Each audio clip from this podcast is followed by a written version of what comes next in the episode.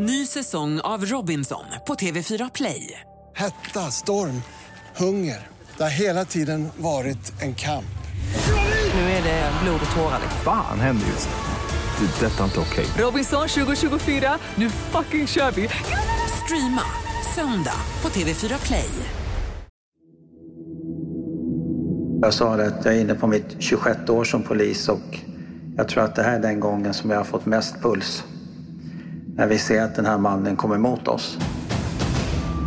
I förra avsnittet började jag berättelsen om överfallet på Kärleksudden i Sollentuna i februari 2019. En 77-årig kvinna blir nedslagen med en hammare av en okänd man och skadas för resten av sitt liv. Det här är en svår utredning där en chattkonversation på en anonymt hemligt chattforum verkade vara ett hett tips. Ett tips som ledde till en misstänkt man, men en man som hade alibi. Jag heter Hasse Aro. Välkomna till min podd Fallen jag aldrig glömmer.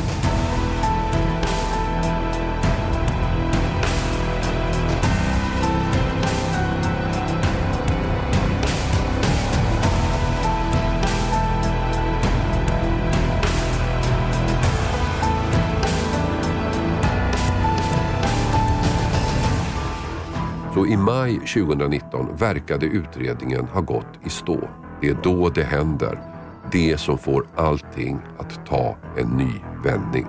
En okänd man ringer alltså in till SOS Alarm och säger att det är han som misshandlat den 77-åriga kvinnan. Han säger dock inte vem han är. Men det behövs inte. Larmcentralen kan snabbt spåra honom så får jag ett samtal mitt i natten från en jourutredare som sitter på huvudstation i vårt polisområde, som vet ju om den här händelsen och han ringer och väcker mig och säger att nu har vi en man som har erkänt kärleksudden. Och min första tanke var att, och att alibi, att vi hade gjort en felbedömning på alibit. Att den här mannen som vi hade innan, att han skulle ha erkänt det här. Men då visade det sig att då får jag ett annat namn i telefonen och det är inte samma man. Så man har då, när du får det här samtalet, då har man redan lyckats spåra varifrån det kom? Ja. Och det gjordes redan på SOS, så spårades det här samtalet. Så att eh, jag får en, ett namn och för mig är det ett helt okänt namn. Och jag hoppar upp ur sängen och kliver in i tjänst då på natten. Och påbörjar eh, utredning kring just det här SOS-samtalet. Mm. Och SOS hade lyckats spåra eh, till en adress och en till position där den här mannen stod när han pratade i telefonen. Och vilket telefonnummer. Och det gjorde att på morgonen, tidigt på morgonen så kunde vi göra ett tillslag mot den här adressen och den här mannen. Mm. Ni tar in honom då? Vi tar in honom att besluta att han är eh, anhållen och misstänkt för det här överfallet. Den gripne är en 20-årig man som tidigare är helt okänd för polisen och den som håller första förhöret med honom är Fredrik Kramp. Ja, då håller jag första förhöret med honom på eftermiddagen samma dag. Eh, han kommer in eh, tidigt, tidigt på morgonen.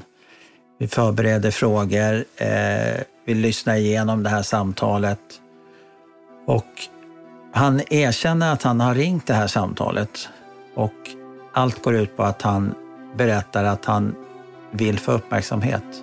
Han förnekar helt och hållet att han ska vara inblandad i det. Att han vill få uppmärksamhet och därför berättar han det här. Den 20-åriga mannen medger alltså att det var han som ringde till SOS Alarm. Men han nekar till att ha misshandlat kvinnan. Samtalet var bara för att få uppmärksamhet. Han ville ha uppmärksamhet och det skulle visa sig att just den här uppmärksamhetstörsten är ett centralt begär hos honom. Men utan några tekniska spår är det svårt att komma vidare så mannen släpps efter första förhöret. Det som är väldigt unikt med det här fallet och väldigt eh, fram och tillbaka i både bevisning och i eh, utredningsmässigt att vi bedömer i samråd med åklagaren att vi har ingen teknisk bevisning från brottsplatsen. sökandet efter eh, eventuellt vapen, eh, spår på kvinnans kläder, det gav inget resultat. Så att den här mannen blev faktiskt släppt efter första förhöret på eftermiddagen med då motivering att han uppger att han bara har gjort det här för att han vill få uppmärksamhet. Min och mina kollegors magkänsla var väl kanske lite en annan. Eh, den här mannen eh, har någonting med det här att göra.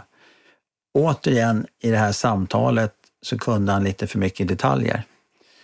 Och samma svar eh, fick vi då att han hade lärt sig mycket från media.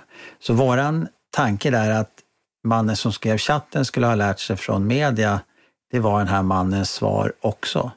Att det jag skriver och har sagt i det här samtalet, det är att jag har lärt mig det från media och har läst om fallet. Och på de grunderna då så tyckte åklagaren att det var inte tillräckligt för att fortsätta anhålla honom och häkta honom. Så att han släpps ut på kvällen. Som polis så blir man givetvis besviken. Samtidigt så måste vi jobba objektivt. Att eh, åklagaren har beslutat något, då kan vi inte göra mycket åt det. I och med att jag själv höll det här förhöret med mannen så blir det ibland att man får hjälpa till att släppa ut dem från polisarresten. Att man ger dem sina saker och man förklarar för dem att du har blivit fri och då är det att då ska de friges på direkten. I det här läget när den här mannen grips i sin bostad på morgonen efter det här samtalet så givetvis så tar vi hans telefon i beslag. Och han säger själv att det var jag som ringde samtalet till SOS och det är min telefon. Och telefonen har ju vi eh, i beslag och den ska ju kontrolleras och tömmas, en IT-spegling som vi kallar det för. Och det som är lite eh, i det här ärendet att den här mannen att han uppgav koder. Han eh, sa att får jag tillbaka min telefon? Nej, du får den när den är tömd. En tömning brukar ta ett par dagar att göra. Och i och med att han fortfarande var misstänkt men frisläppt så behölls telefonen. Telefonen blev alltså kvar och den kom att få stor betydelse, större än utredarna hoppats på. Telefonen kom så småningom att bli föremål för en rättegång i USA. Men det händer längre fram. I det här skedet ska telefonen tömmas på all information och redan nu hittar Fredrik Kramp något mycket intressant. Istället för att gå hem direkt så sätter jag mig och påbörjar en visuell undersökning av telefon.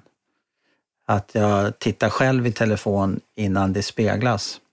Och då blir jag väldigt häpen att helt plötsligt så ser jag ett foto på en skogsstig eh, i ett skogsområde. Och direkt så säger mig att det där är exakta platsen där den här kvinnan påträffades, som fanns i den här mannens mobil. Då kände jag att den här platsen, det är inte ett otillgängligt område, men har man inte varit där och har man inte... Ja, jag kände att har man inte gjort det här så skulle man inte kunna hitta platsen igen. Och med tanke på att den här bilden låg i den här mannens telefon så sa jag att nu har jag den här killen som har gjort det här. Och med de här uppgifterna tog vi åklagaren kontakt igen. Så att den här mannen var återigen gripen bara ett par timmar efter han hade blivit frisläppt. Och då kände både vi och åklagaren att nu har vi mer bevisning. Att vi, man räknar ju liksom att bevisen ska ju stiga. Det ska bli mer och mer bevis som ska kunna leda till ett åtal. Och då sa min magkänsla att den här mannen, han har gjort det och sen tagit bild eh, på platsen i sin telefon. Mm.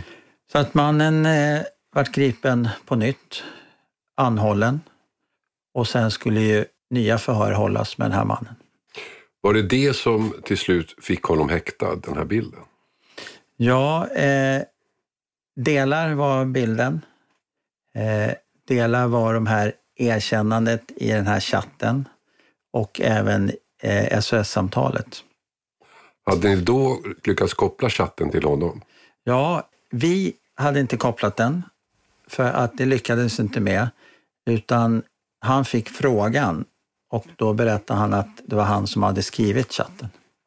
Och han fortsatte ju, som han sa i tidigare förhör, att eh, jag har gjort det här bara för att få uppmärksamhet. Ja, det kommer fram fler och fler besvärande omständigheter för mannen som han också medger. Det var han som chattade med den pakistanska mannen. Det var han som ringde SOS Alarm. Det var han som tog bilden på platsen där brottet begicks. Men, säger han, det var inte han som misshandlade kvinnan. Och de tekniska spåren, de som på något, om än alltid så litet sätt kunde knyta mannen till den misshandlade kvinnan, de saknades. Vi får inte några spår som kan koppla ihop det här. Och vi får ingen annan bevisning som vi har hittat. Åklagaren sa att det är ett stort, stort antal indicier som vi har. Och vi har ju även försökt att hitta, man försöker ju kartlägga den här mannen. Hur rör han sig eh, de här dagarna? Vart har han varit? Vart åker han? Hur åker han? I och med att han hela tiden sa att han inte hade gjort det och att han bara har skrivit och ringt för att han ville ha uppmärksamhet så hade vi ingen mer bevisning. Vi hade bara indicier. Så mannen släpps igen. Men då tar åklagaren ett beslut om en utredningsåtgärd som jag aldrig faktiskt hört talas om tidigare.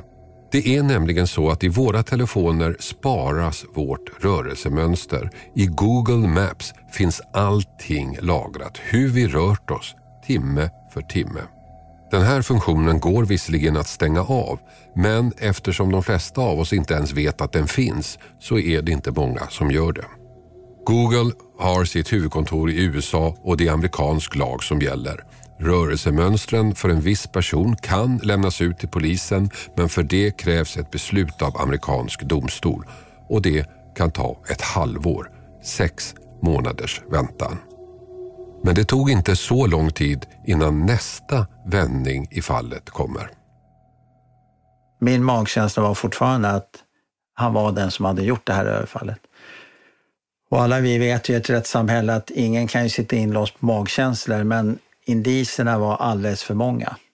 Och åklagarens ambitioner var att invänta svaret från USA och sen när det hade kommit ta en ny ställning. Så att misstankarna kvarstod mot den här mannen, men att han vart inte frihetsberövad. Han fick eh, vart frisläppt. Och sen under slutet på september så får vi från våran samordning eh, underrättelse att allting som skrivs av patruller, poliser ute på plats, det samlas. Och då sitter de och går igenom vad som skrivs varje dag och kontaktar mig och säger att vi har fått in en skrivelse, en patrull som har pratat med en man som varit utsatt för ett, någon form av överfallsförsök och förföljd av en man i ett skogsområde bara på andra sidan motorvägen av det här så att säga första kärleksudden. Och när jag läser de korta, korta raderna så på signalementet och kläderna så säger jag direkt, det är samma man som är ute och jag fick en känsla att han letar nya offer. Fredrik Kramp får alltså en rapport om en man som blivit utsatt för ett misshandelsförsök alldeles i närheten av den plats där den 77-åriga kvinnan överfölls och där också hennes bror hade blivit överfallen. Den här mannen blev förföljd av en ung man som var delvis maskerad. När den unga mannen sticker in handen innanför jackan tycker sig mannen skymta något slags föremål, typ en hammare. Han vänder sig om och springer därifrån. Den unga mannen jagar honom en bit innan han stannar. Så inget allvarligt händer egentligen.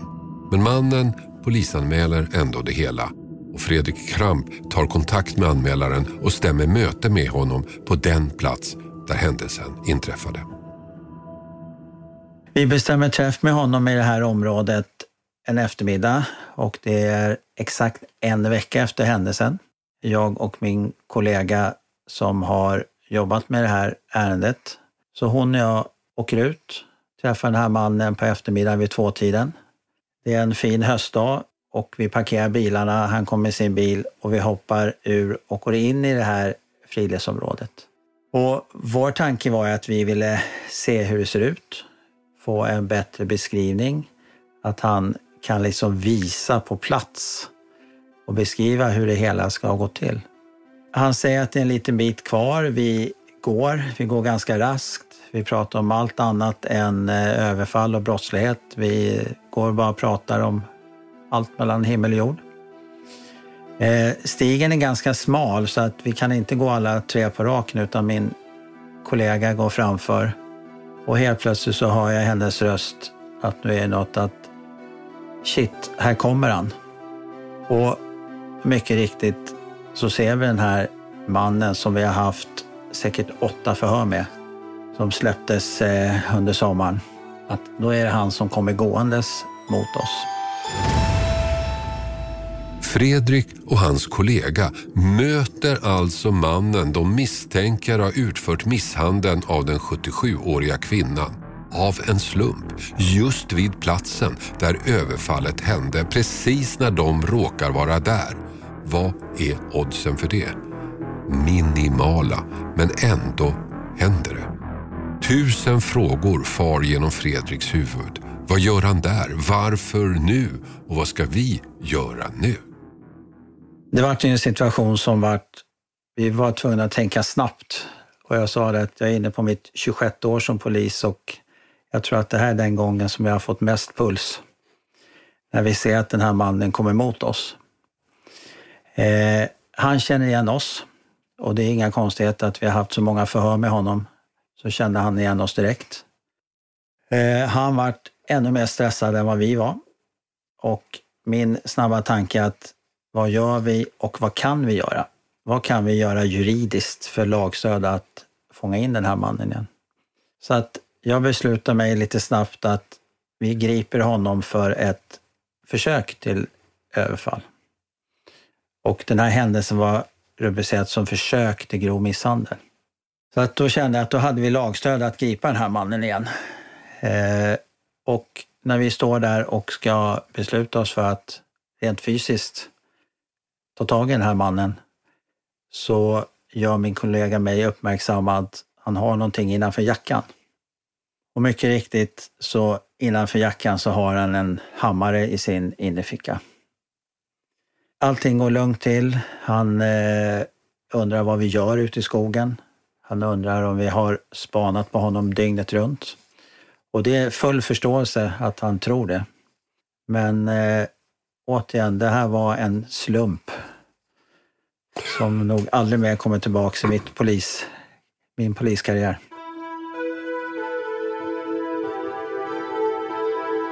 Situationen är osannolik på gränsen till absurd. Fredrik och hans kollega är på platsen för att prata med en anmälare och där och då kommer den misstänkte gärningsmannen gående. På platsen för brottet med en hammare innanför jackan.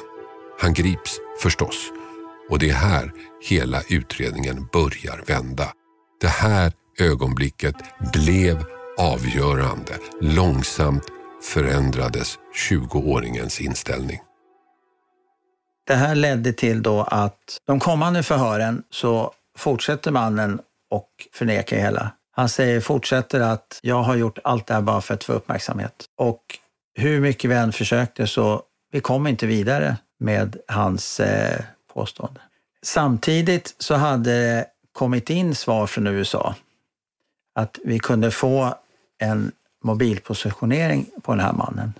Och den blev tydligare och tydligare, både geografiskt och även tidsmässigt, till den här sträckan som kvinnan hade gått. För att kvinnans sträcka kunde vi få fram dels genom hennes man, hennes söner, som sa att den här sträckan går hon jämt. Kvinnan hade en stegräknare i sin telefon som vi kunde få fram hur långt hon hade gått. Och när hon även startade hemifrån. Och när vi sen fick den här mannens telefonkopplingar så kunde vi jämföra att han har faktiskt gått den här sträckan. Och det mannen erkände var att han har varit på plats Han säger att han såg polisbilar komma. Eh, men han fortsätter att neka att jag var på plats av en annan anledning och jag är intresserad av sådana här fall. Och han erkände även att han hade fotograferat den här platsen för att han hade sett ärendet på Efterlyst och han visste var platsen var. Så därför kunde han gå dit och fota. Och det här var ju uppgifter som vi inte trodde på.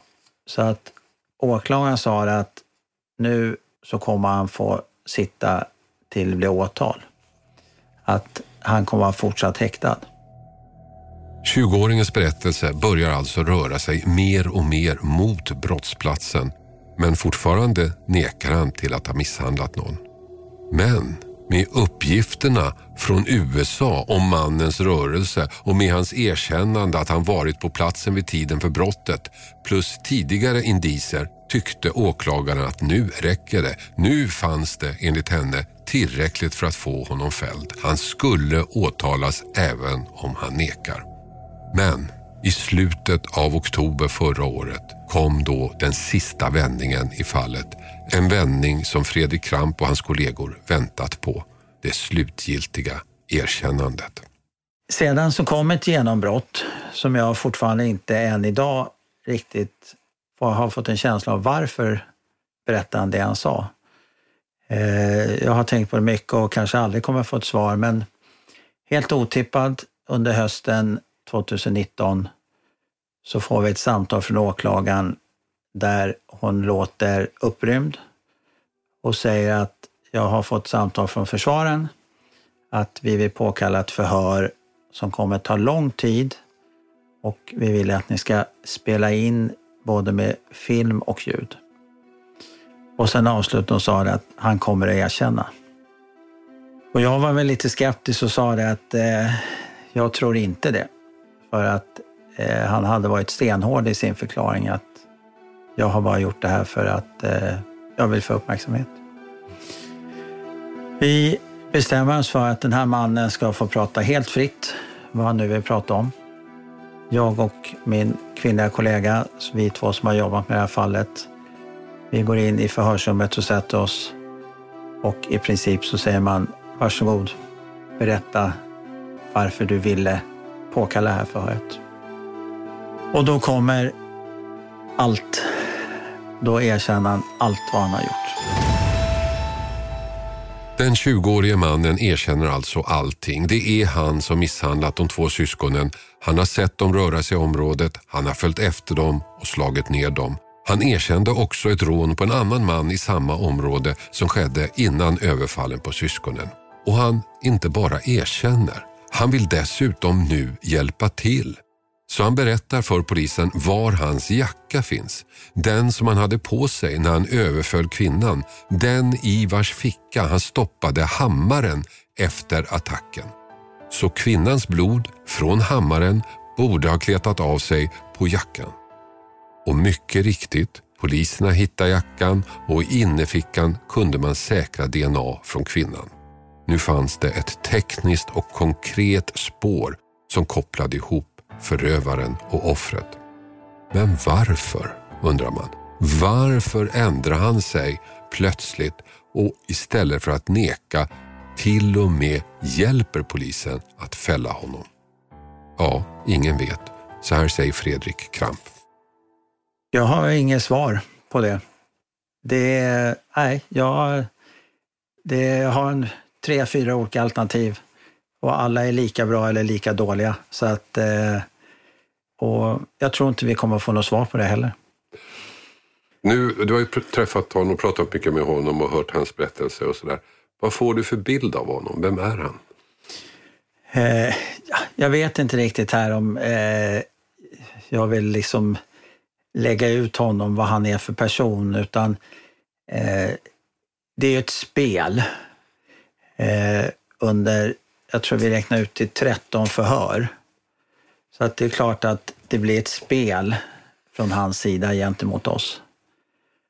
Eh, och vi har ju ett spel vi också. Så att någonstans, och det är bevisat, så finns det ett behov av att få prata om det här. Och i och med att det är bevisat att han har erkänt det både skriftligt och muntligt till SOS.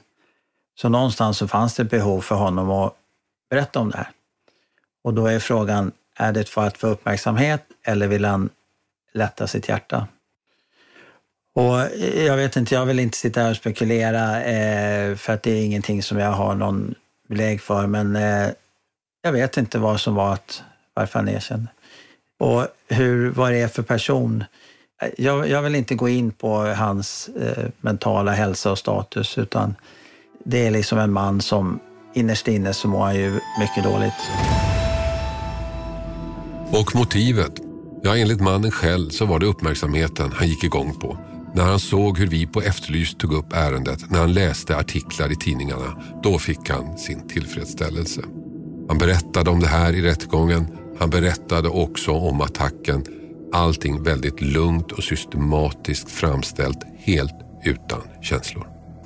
Då söker jag på ja, äldre kvinna skadad och mycket sånt. Och, ja, det är typ det jag gör he hela kvällen. Liksom. Söker på, på händelsen. Liksom. Man ser att du fortsätter även dagen efter. Är det något? Ja, ja är det, det fortsätter många dagar efter. Så, liksom. Ja. så att, ja. Och, och, vad, och vad händer med dig då när du läser det där då? Eh, alltså det händer ingenting liksom, men jag vill gärna se, alltså man är intresserad av, ja, läsa om det. Okej. I den här Omegle-chatten på sidan 147, ungefär i mitten på den sidan. Då står det så här, jag ville bara döda någon. Jag vet inte varför. Jag älskar fruktan i mina offers ögon. Jag älskar den där fasan. Hur, hur förhåller det sig med det där då? Alltså, jag skrev det mest för att det skulle låta så här, äh, alltså lite, alltså det låter konstigt men det låter ganska konstigt och jag, jag ville att det skulle alltså få en re- reaktion av, av honom när jag skrev det. Liksom, så det var därför skrev. Men är det, är det sant det där då? Eh, nej, det är det inte. Att du ville bara döda någon? Att det var intentionen med att ge dig på... Ja, det var det. För det här Uppmärksamheten som var anledningen till att jag gjorde det. Så. uppmärksamheten, Ja, det var, anledning, alltså det var anledningen att jag gjorde det. att Så. du gjorde själva händelsen? Ja, ex- exakt. Ja.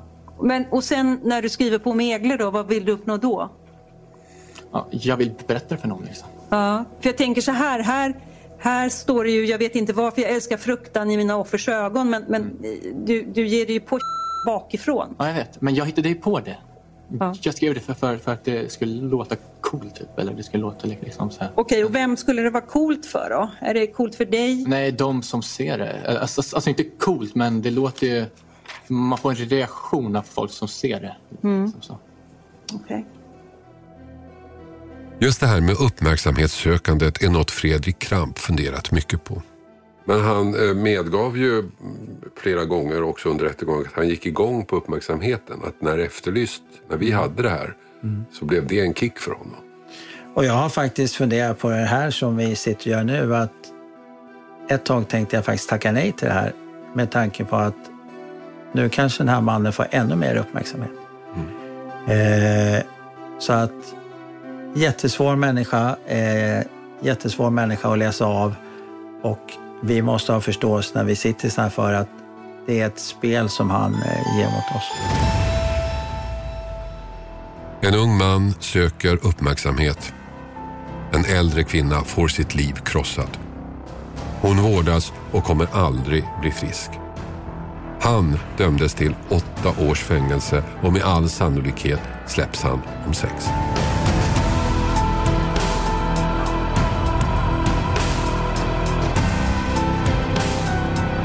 Klippning och inspelningsansvarig David Dabba Persson och exekutiv producent Mattias Arvidsson.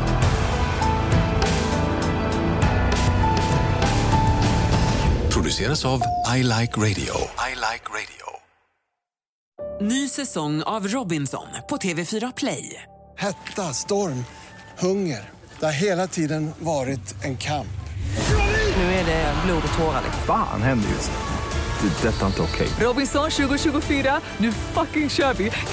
Streama söndag på TV4 Play.